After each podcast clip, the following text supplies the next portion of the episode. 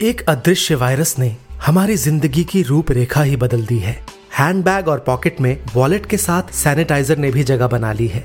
Corona की चुनौती ला रही है हमारे भीतर कौन से नए बदलाव? क्या हमारी ज़िंदगी अब पहले जैसी हो पाएगी? जानने के लिए सुने नव भारत गोल्ड की स्पेशल पॉडकास्ट सीरीज़ कोरोना से जंग। आज ही लॉग ऑन करें www.navbharatgold.com पर। ये नई बात नहीं है, पहले भी बहुत बार खालिस्तानी जो आतंकवादी है उनका पाकिस्तान के साथ और आईएसआई के साथ तार जुड़े हुए हैं। ऐसा इन्वेस्टिगेटिव एजेंसीज को पता चला है। और ये एक पाकिस्तान की के टू स्ट्रैटेजी है जो बिल्कुल जो इन, इंडिया की इन्वेस्टिगेटिव एजेंसीज हैं और सिक्योरिटी एजेंसीज हैं उन सबको पता है। दिल्ली में पंजाब और कश्मीर से जुड़े पाँच संदिग्ध आतंकवादियों की गिरफ्तारी के बारे में ये कहना है आदित्य राज कौल का जो वरिष्ठ पत्रकार हैं। नमस्कार। आज है बुधवार 9 दिसंबर और आप सुन रहे हैं डेली न्यूज़ कास्ट पूरी बात सुनते हैं कुछ देर में। उससे पहले एक नज़र इस वक्त की बड़ी खबरों पर। नए खेती कानूनों पर किसानों को आज नया प्रस्ताव देगी सरकार। कल की बैठक में गृह मंत्री अमित शाह की बात पर राज़ी नहीं हुए किसान नेता। किसान तीन कानून रद्द करने की मांग पर अड़े। सरकार कुछ बदलाव ही करने को तैयार। वहीं राष्ट्रपति रामनाथ कोविंद से आज मुलाकात करेंगे पाँच विपक्षी नेता। कोरोना के बत्तीस हज़ार से ज़्यादा नए मामलों के साथ देश में कुल केस साढ़े सत्तानवे लाख के पास। उधर ऑक्सफोर्ड की वैक्सीन के ट्रायल में चौबीस हज़ार लोगों में से केवल तीन पर दिखे प्रतिकूल असर, लेकिन अस्पताल में भर्ती कराने की नहीं पड़ी ज़रूरत। वहीं अमेरिकी एफडीए ने कहा फाइजर की वैक्सीन का एक डोज भी है कारगर। केंद्र ने सुप्रीम कोर्ट से कहा, छह महीने के मोरेटोरियम के दौरान सभी कर्जदारों को ब्याज माफ़ी देने से बैंकों को लगेगी छह लाख करोड़ रुपए से ज़्यादा की चपत। ध्वस्त हो सकता है बैंकिंग सिस्टम। इस मसले पर आज फिर होगी सुनवाई। महाराष्ट्र के गवर्नर भगत सिंह कोश्यारी के खिलाफ अदालत की मानहानि के मुकदमे पर सुप्रीम कोर्ट ने लगाई रोक। उत्तराखंड के पूर्व मुख्यमंत्री के रूप में मिले सरकारी बंगले का बाज़ार भाव पर किराया नहीं देने का है आरोप। उत्तराखंड हाई कोर्ट ने सुप्रीम कोर्ट के ही बनाए नियम के आधार पर शुरू की थी कार्यवाही।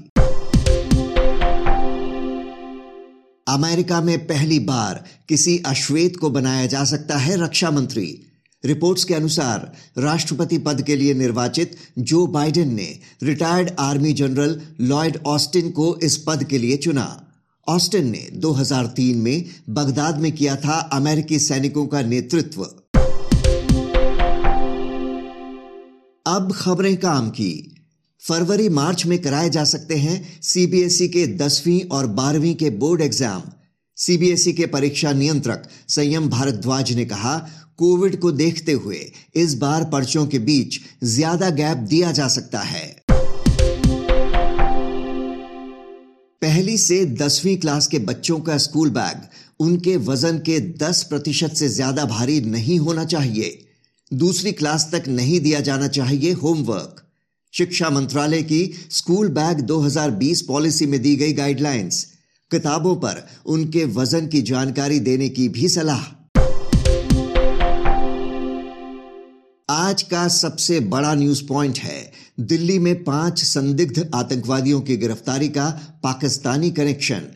पूरी तस्वीर समझने के लिए हम बात करते हैं आदित्य राजकौल से, जो वरिष्ठ पत्रकार हैं। दिल्ली पुलिस की स्पेशल सेल ने एनकाउंटर के बाद पाँच संदिग्ध आतंकवादियों को गिरफ़्तार करने का दावा किया। ये संदिग्ध पंजाब और कश्मीर के बताए जा रहे हैं।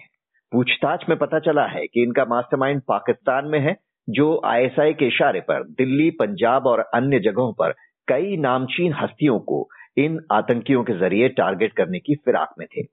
आदित्य राज कौल जी, पंजाब और कश्मीर के इन संदिग्धों का एक साथ पकड़े जाना इसके पीछे कौन सी गहरी साजिश लगती है?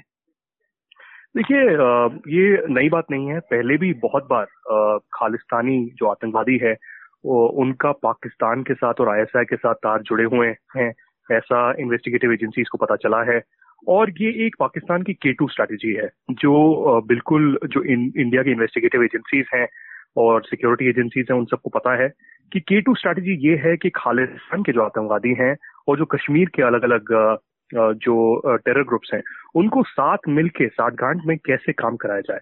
अब इसमें सबसे बड़ी अड़चन कई साल पहले ये आई कि भारत से खालिस्तान का नामो निशान पूरी तरीके से मिट गया।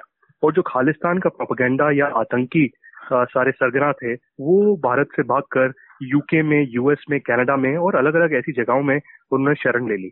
और वहीं से अलग अलग ग्रुप्स के द्वारा, चाहे वो बब्बर इंटरनेशनल हो, बब्बर खालसा हो चाहे वो सिक्स फॉर जस्टिस हो या फिर खालिस्तान टाइगर फोर्स हो, इन सबको मिला के वो लोग कार्रवाई करते रहे।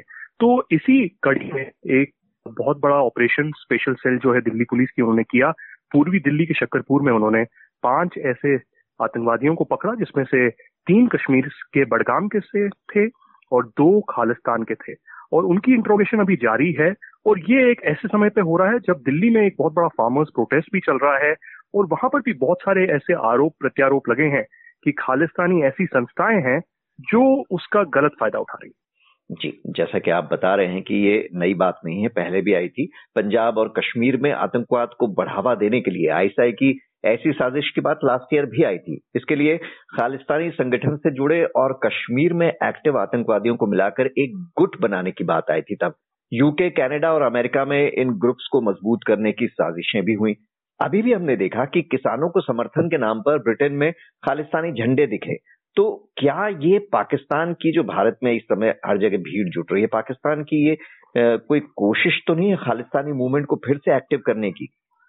जी बल, बिल्कुल। पिछले दो तीन साल से खासकर ये जो सारा कॉन्स्परेसी है पाकिस्तान की आई रच रही है और इसके तहत करतारपुर कॉरिडोर को भी पाकिस्तान ने सबसे जल्दी मंजूरी इसलिए दी क्योंकि उनको लगा कि भारत के रास्ते अगर सिख वहाँ आएँगे, उनको मैनिपुलेट कर कर और उनको ब्रेन वॉश कर कर खालिस्तान की मूवमेंट को फिर से ज़िंदा किया जा सकता है। इसी की कड़ी में गोपाल सिंह चावला का नाम आया था पाकिस्तान में, जो वहाँ के सिख प्रबंधक कमेटी के उस वक्त प्रेसिडेंट थे, उनको बाद में निकाल दिया गया था।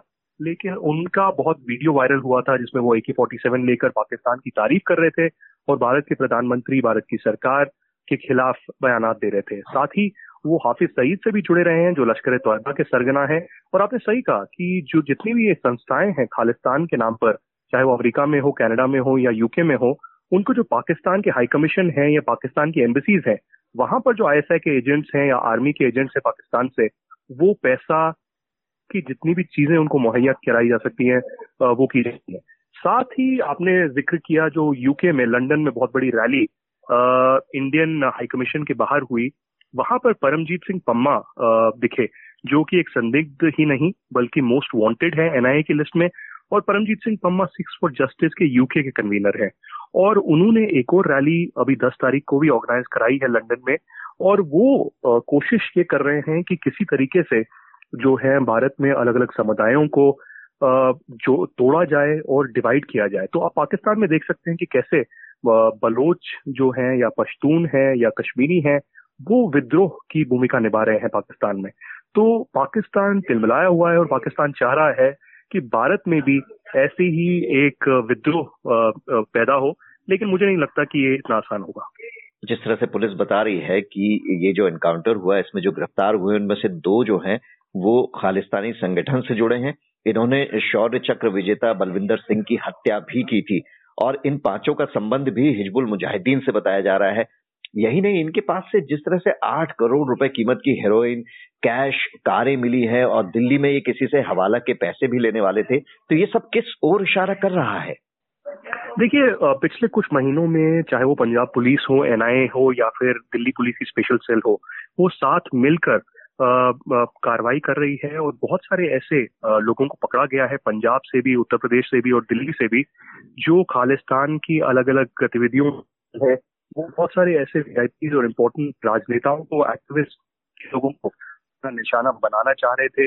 आपको याद होगा कई साल पहले भी बहुत सारे ऐसे वाक्य हुए, खासकर पंजाब में, जब आरएसएस के नेताओं को जो है मारा गया, उन पर अटैक्स हुए तो ऐसे ही राजनेताओं पर अटैक करने की योजनाएँ मुझे लगता है कि ये बना रहे थे। साथ ही नार्को टेररिज्म जो ड्रग्स के नाम पर पंजाब और जम्मू कश्मीर का एक रूट है अफ़गानिस्तान पाकिस्तान के द्वारा जो ड्रग्स आते हैं वो वहाँ से सप्लाई होते हैं और वहाँ से नार्को टेररिज्म का रूट बना हुआ है। और जो नार्को टेररिज्म से पैसा जनरेट हुआ है, ये आतंकवादी गतिविधियों में जो है इस्तेमाल किया जा सकता है। तो और किया जाता भी है। कई सालों से ऐसे बहुत सारे जो है केसेस सामने आए हैं। तो मुझे लगता है कि बहुत बड़ी कामयाबी दिल्ली पुलिस को मिली है ये गिरोह का पर्दाफाश करके। लेकिन मुझे लगता है कि बहुत बड़ा ऐसा कोई ये प्लान कर पाए, वो नहीं कर पाएँगे क्योंकि खालिस्तान का वजूद भारत में नहीं है। सिख समुदाय सबसे पहले अपने आप को भारतीय मानता है और वो ऐसी बातों से बहलेगा, फुसलेगा नहीं और साथ ही पाकिस्तान की ये रही है कि तरीके से जो जैश मोहम्मद हैं हिजबुल मुजाहिदीन है और लश्कर तोयबा है, उनको मेन स्ट्रीम इंडिया में लाया जाए, खालिस्तान के कुछ जो ओवरग्राउंड वर्कर्स हैं उनके साथ जोड़ा जाए और एक बड़ी आतंकवादी घटना को अंजाम दिया जाए। लेकिन मुझे लगता है कि भारतीय सिक्योरिटी एजेंसीज मुस्तैद हैं और ऐसी किसी भी घटना को पूरी तरीके से विफल करने में कामयाब होंगे जी अब जिस तरह से इन पाँचों को गिरफ़्तार किया और इनसे पूछताछ में जो कुछ पता चल रहा है उसकी अगर तह में जाए तो पाकिस्तान को कैसे एक्सपोज किया जा सकता है? देखिए भारत ये बार बार करता आया है चाहे वो संयुक्त राष्ट्र के स्तर पर हो संयुक्त राष्ट्र के ही जो ह्यूमन राइट्स काउंसिल है, वहाँ पर हो, या फिर अलग अलग मल्टीलैटरल फोरम्स पे हो। करतारपुर की जो बातचीत चल रही थी, या उसके तहत भी बार बार भारत की होम मिनिस्ट्री ने भी और एक्सटर्नल अफेयर्स मिनिस्ट्री ने भी कहा है कि पाकिस्तान ऐसे खालिस्तानी ग्रुपों को इंडिविजुअल्स को, जो कि भारत ने बैन भी कर रखे हैं, उनको समर्थन देता रहा है, हथियार और पैसा मुहैया करता रहा है, और कोशिश उनकी यही रही है कि वो किसी तरीके से भारत में वायलेंस भी विद्रोह भी और डिवीज़न भी पैदा करे। लेकिन ऐसा पाकिस्तान पूरी तरीके से कामयाब नहीं हुआ है और चाहे वो मीडिया में हो, चाहे वो ऐसे मल्टीलैटरल किसी फोरम पर हो, मुझे लगता है कि भारत और भारत की सरकार और भारत के जो इंटेलेक्चुअल्स हैं, वो बिल्कुल इसको एक्सपोज करते रहे हैं और आगे भी मुझे लगता है एक्सपोज करते रहे आदित्य राजकौल जी, हमसे बात करने के लिए आपका बहुत बहुत शुक्रिया।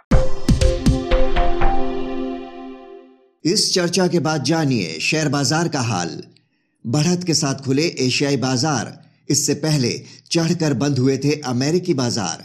गोल्ड में दिख सकती है स्थिरता। अब एक नज़र इतिहास में आज के दिन पर। वर्तमान कांग्रेस अध्यक्ष सोनिया गांधी का 1946 में इटली में जन्म। 1946 में ही नई दिल्ली के काउंसिल चैम्बर के पुस्तकालय भवन में संविधान सभा की पहली बैठक हुई। उन्नीस में प्रिंस चार्ल्स और प्रिंसेस डायना के अलग होने की औपचारिक घोषणा हुई। बात करते हैं मौसम की। मौसम विभाग के अनुसार दिल्ली एनसीआर में एयर क्वालिटी के वेरी पुअर कैटेगरी में रहने के आसार। मुंबई में मॉडरेट रह सकता है लेवल। हिमाचल प्रदेश में भारी बारिश और हिमपात का अनुमान। पश्चिमी हिमालय क्षेत्र से आने वाली हवाओं से दिल्ली और आसपास के इलाकों में बढ़ेगी ठंड। अब बारी सुविचार की। ग्रीक दार्शनिक डेमोस्थनीस का कहना था, छोटे अवसरों को नजरअंदाज नहीं करना चाहिए, क्योंकि कई बार ये ही बड़ी मंजिल तक ले जाते हैं। तो ये था आज का डेली न्यूज़ कास्ट जिसे आप सुन रहे थे अपने साथी अक्षय शुक्ला के साथ। बने रहिए नवभारत गोल्ड पर। धन्यवाद।